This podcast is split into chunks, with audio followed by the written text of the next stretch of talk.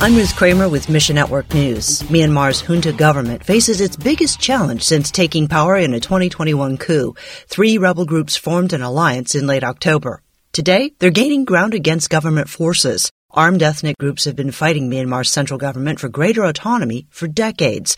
AMG International works alongside local Christians to deliver help and hope in the name of Jesus.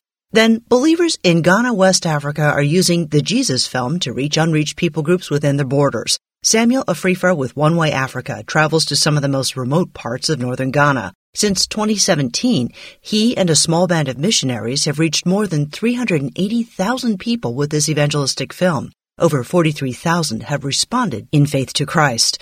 Join One Way Africa in praying for God to raise up more missionary writers, plus the support needed for this critical ministry outreach. Mission Network News, a service of One Way Ministries, I'm Ruth Kramer.